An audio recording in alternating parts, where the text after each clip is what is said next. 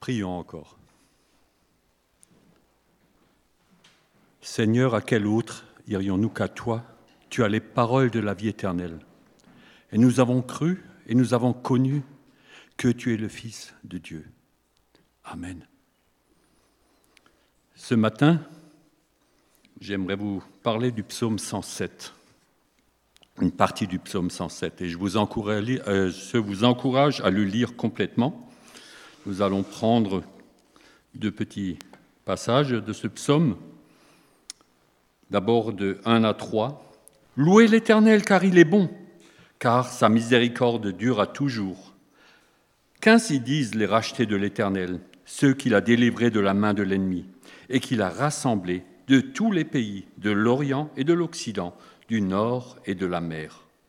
Et les versets 23 à 32. Ceux qui étaient descendus sur la mer dans des navires et qui travaillaient sur les grandes eaux, ceux-là virent les œuvres de l'Éternel et ses merveilles au milieu de l'abîme. Il dit, et il fit souffler la tempête, qui souleva les flots de la mer. Il montait vers les cieux. Il montait vers les cieux et il descendait dans l'abîme. Leur âme était éperdue en face du danger. Saisis de vertige, ils chancelaient comme un homme ivre, et toute leur habileté était anéantie. Dans leur détresse, ils crièrent à l'Éternel, et il les délivra de leurs angoisses. Il arrêta la tempête, ramena le calme, et les ondes se turent. Ils se réjouirent de ce qu'elles s'étaient apaisées. Et l'Éternel les conduisit au port désiré. Qu'ils louent l'Éternel pour sa bonté et pour ses merveilles en faveur des fils de l'homme qu'il l'exalte dans l'assemblée du peuple, qu'il le célèbre dans la réunion des anciens. Ce psaume décrit les conditions de vie des humains suite à la chute dans le péché. Si vous relisez, je vous y encourage vraiment à relire ce psaume, errant, solitaire, sans logis, affamé, assoiffé, lié dans les chaînes, menacé par la mort, révolté, méprisant le conseil du Très-Haut insensés et coupables, pécheurs, ils se sont rendus malheureux, au point d'avoir même une aversion pour la nourriture. Un tableau qui ne cache rien de la réalité de la nature de l'homme. C'est ce que vous pouvez lire, tous ces attributs reviennent à l'homme naturel. L'homme, prisonnier de l'ennemi pour avoir rejeté l'autorité, le conseil de son Créateur. Tout au long du psaume 107, la parole nous rappelle la délivrance extraordinaire accordée à ceux qui crient à l'Éternel dans leur détresse et la vie nouvelle qui découle de la repentance et du retour à Dieu. Nous allons partir en croisière avec des hommes d'affaires. La partie que nous avons lue, c'est des hommes qui font des affaires, qui travaillent sur les grandes eaux. Ce sont des personnes qui ont un grand savoir-faire et une grande confiance en eux-mêmes pour s'aventurer sur les, grandes eaux. À l'époque, c'était quelque chose. Ils maîtrisent leur situation et ils prospèrent apparemment. Ils sont courageux et certains aujourd'hui les appelleraient les premiers de cordée. Ils ne semblent pas faire partie du tableau de l'humanité déchue et en perdition décrit précédemment, tout au long de ce psaume.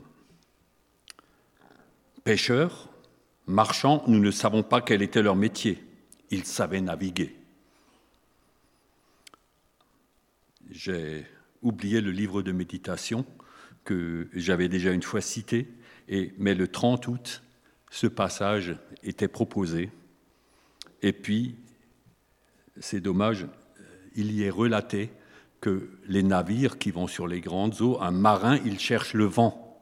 Un marin, il cherche, même s'il risque de rencontrer, et nous le savons avec les courses au large, il risque de rencontrer même des ouragans, mais ils cherchent le vent, ils veulent progresser, ils n'ont pas la peur.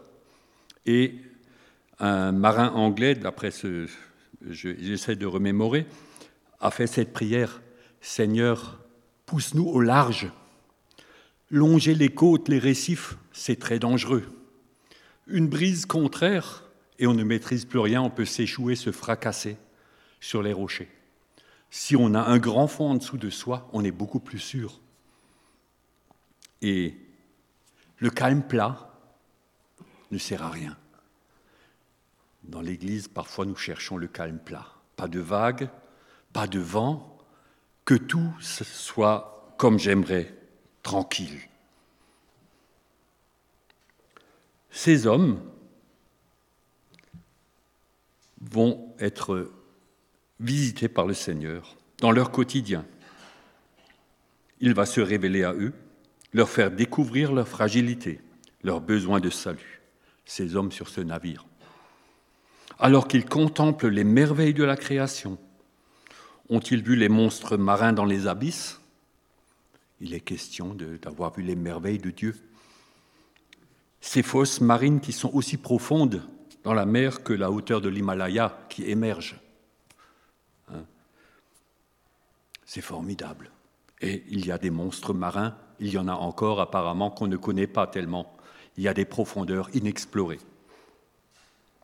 Dieu intervient sur leur terrain, là où ils se sentent dans leur élément. Ils ont confiance en eux. Comme lors de la création, Dieu dit, et la chose arrive. Il fit souffler la tempête.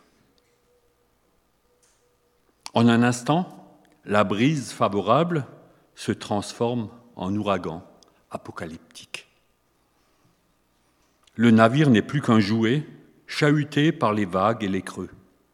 Vous vous rendez compte? Parfois, une embarcation de course peut mieux traverser qu'un grand navire quand il y a des vagues de 15-20 mètres et des creux tout aussi profonds. Une brindille au milieu de la mer démontée. Un instant, il se voit propulsé vers le ciel, qui à ce moment physiquement est très bas. Quand il y a un ouragan, si on monte de quelques mètres, on pourrait toucher les nuages. Les nuages touchent presque la mer. L'instant d'après, il pique vers le bas, l'abîme, ne sachant s'il remonterait ou s'il serait englouti. Le rythme des hauts et des bas leur donne le vertige, comme en état d'ivresse. Ils ont abandonné toute manœuvre. On ne peut plus que laisser faire. Quoi qu'on fasse, on peut faire le contraire de ce qu'il faudrait.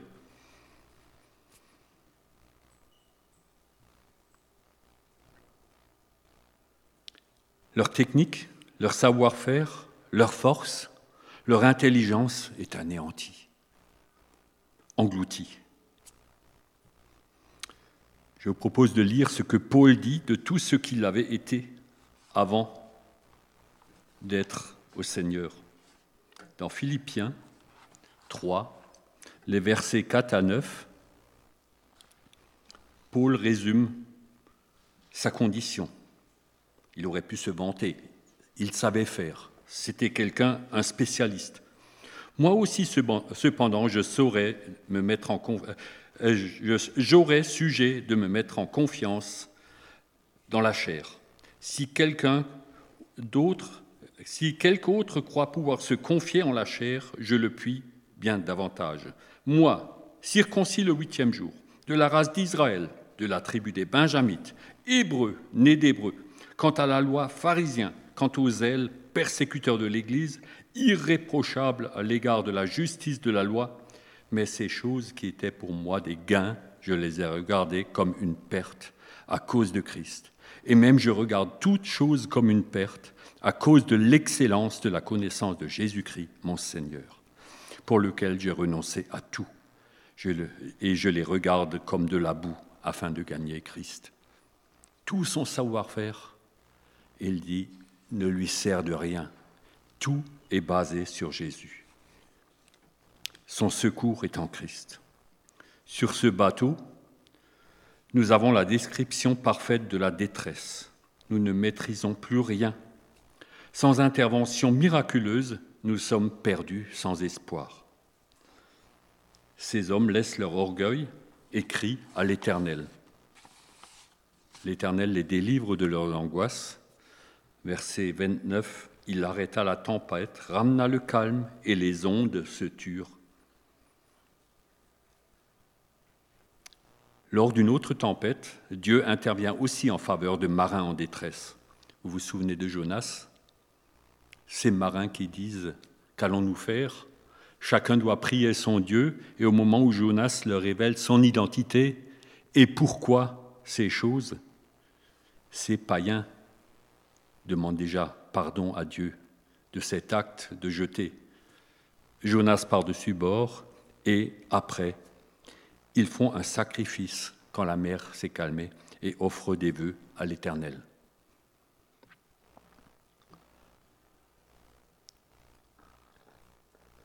Dans notre psaume, l'ordre, la recommandation nous est donnée de louer le Seigneur pour sa bonté, pour ses merveilles en notre faveur, de l'exalter dans l'assemblée, de le célébrer dans les réunions. Dieu attend notre gratitude s'il nous, a repêchés, s'il nous a sortis de nos détresses, si nous avons crié à lui, il attend notre gratitude. Et notre nature humaine est plutôt ingrate encore plus, c'est un dû, ce n'est pas une grâce. Dieu attend notre louange. La nature humaine préfère les murmures. Notre exaltation, notre célébration. La nature humaine préfère les lamentations. C'est en nous. Mais si nous considérons la délivrance de notre détresse nous sommes appelés, et Dieu le suscite, Dieu le demande, d'exalter Dieu dans l'assemblée, de plein cœur. Parfois nous sommes bien retenus, nous laissons ça aux autres, mais ce n'est pas la volonté de Dieu. Que pouvons-nous apprendre concrètement?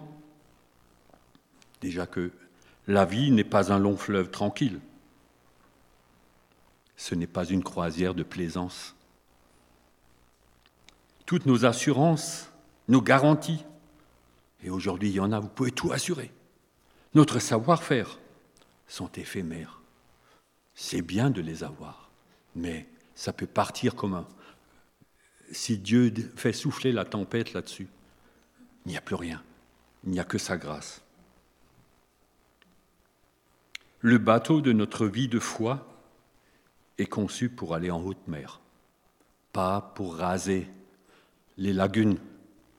Il faut un port d'attache, bien sûr, mais nous sommes appelés à aller en haute mer. Naviguer à vue, près des côtes, du rivage, des récifs, ça peut sembler sécurisant. C'est comme un enfant qui apprend à nager, il garde pied. Hein. On est comme ça, de grands enfants. Mais c'est dangereux, comme nous l'avons entendu tout à l'heure, de longer les côtes pendant toute une vie, au lieu d'aller, alors que le vaisseau est là pour ça, d'aller de l'avant. Parfois, souvent même, nous laissons traîner une encre derrière, derrière nous. Hein. Vous voyez l'image, le bateau, on traîne une encre légèrement, on laisse filer un peu, on repose pour surtout ne pas être troublé dans notre avance. On veut gérer, on veut pouvoir stopper immédiatement quand le vent du Seigneur nous pousse un peu trop loin, à notre gré. Selon notre raisonnement charnel, naturel, nous ne maîtrisons pas un instant de notre vie. Nous nous leurrons à croire que nous maîtrisons tout. Et pourquoi ne pas abandonner un peu nos sécurités pour nous jeter avec foi dans, les bras secourables de Dieu? Nos peurs nous bloquent très souvent. Et je vois encore, je me vois regarder le film Moby Dick. Ayant lu l'histoire, je me dis, mais pourquoi le gars, le héros, il signe alors que c'est tellement dangereux d'aller dehors chasser la baleine sur un esquif, un frêle esquif qu'une grosse baleine d'un coup de queue peut envoyer par le fond? Pourquoi? Mais ces hommes, ils avaient un objectif. Ils y croyaient. Ils savaient que, par exemple en Angleterre ou sur les côtes américaines, les lampadaires étaient euh, alimentés par la Grèce l'huile de, baleine et ils apportaient de la lumière avec ça. Et ils y allaient. C'est vrai, c'était des aventuriers. Nous, on aime notre petite sécurité. Au contraire, nous devrions hisser les voiles et les exposer au souffle du Saint-Esprit. Si nous avons peur que l'Esprit souffle sur nous, les voiles, on sait les poser, ça c'est bien. Mais après, nous pouvons nous, nous essouffler pour un résultat dérisoire. Tous ensemble, on va mettre les voiles et on va tous souffler, n'est-ce pas? Humainement, avec nos forces. Le résultat est dérisoire et sans lendemain. Si c'est l'Esprit du Seigneur qui, pousse, qui souffle sur nous, ça c'est le changement de l'Église à la Pentecôte. Quand le Seigneur a eu l'autorisation, quand il s'est imposé pour souffler dans l'Église, il y a eu un feu. Comment négligerions-nous un si grand salut? Notre Église, à Bouxwiller, est un navire de la flotte du Seigneur. On peut considérer, euh, considérer ça comme ça. La flotte du Seigneur, elle est composée de diverses églises, mais ici, nous sommes sur un navire de la flotte du Seigneur. Plaisancier, pour notre plaisir, ou conquérant. Normalement, une flotte, elle est là pour défendre et pour conquérir. Parfois, nous nous plaisons comme c'est. Surtout pas de changement. Et puis, à mon petit train de vie. Et sur un navire, il n'y a que des marins. Ce n'est pas de la plaisance. Et chaque marin a une tâche à exécuter. Dans les films, dans les romans, vous aviez le petit mousse qui commençait. Il faisait partie, c'était une personne comme une autre. Mais chacun avait sa tâche. Le mousse, parfois, il, faisait que brosser le, sol du navire, mais il était là. Et si le sol était gras, et s'il y en a un qui passait par-dessus bord, ben, si le mousse n'avait pas fait son, euh, son travail, et à chacun de se poser la question, quel est mon rôle de marin dans le navire du Seigneur à Bouxwiller Si tu n'as pas trouvé ton poste, va vers, l'un des responsables. Nous prierons et le Seigneur te montrera tes dons. Du mousse à l'officier, chacun est un membre important de l'équipage. Si nous cherchons une vie de calme plat, maîtrisée, nous n'aurons pas de célébration d'action de grâce comme c'est recommandé dans ce psaume. Si nous maîtrisons tout, nous n'avons pas à dire merci pour quoi que ce soit. On sait faire. Bon, pour la forme, on a appris à dire merci. Mais si nous sommes chamboulés par le Seigneur, et s'il nous retire de la détresse, si nous en sommes conscients, notre action de grâce, le culte qu'on fera bientôt de reconnaissance d'action de grâce, sera riche et nourri, pas par quelques-uns, par chacun.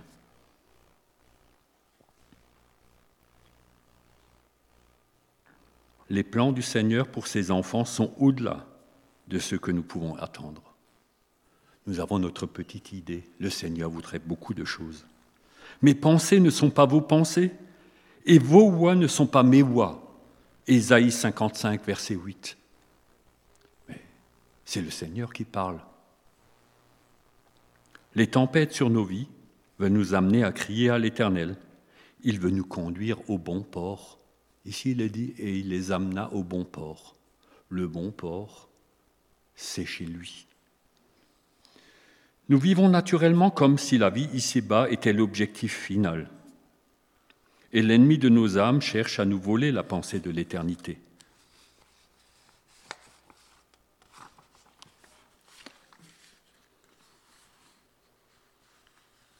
Pour nous rendre exigeants et ingrats, égoïstes. L'ennemi veut nous détourner du bon port par des distractions attrayantes, sans limite. Et notre société y marche. Nous sommes souvent happés par ces distractions qui sont proposées. Et je ne sais pas s'il y a une génération qui a laissé aller si loin sans crier sa détresse à Dieu. On est dans des pétrins et on compte encore sur des spécialistes. Au lieu de crier, Si un peuple crie au Seigneur, il répond. Mais si l'ennemi réussit, et on le voit souvent lors de deuil, aujourd'hui on banalise et on oublie, on ne veut pas voir la réalité. Mais le Seigneur a placé cette pensée en nous. Veillons.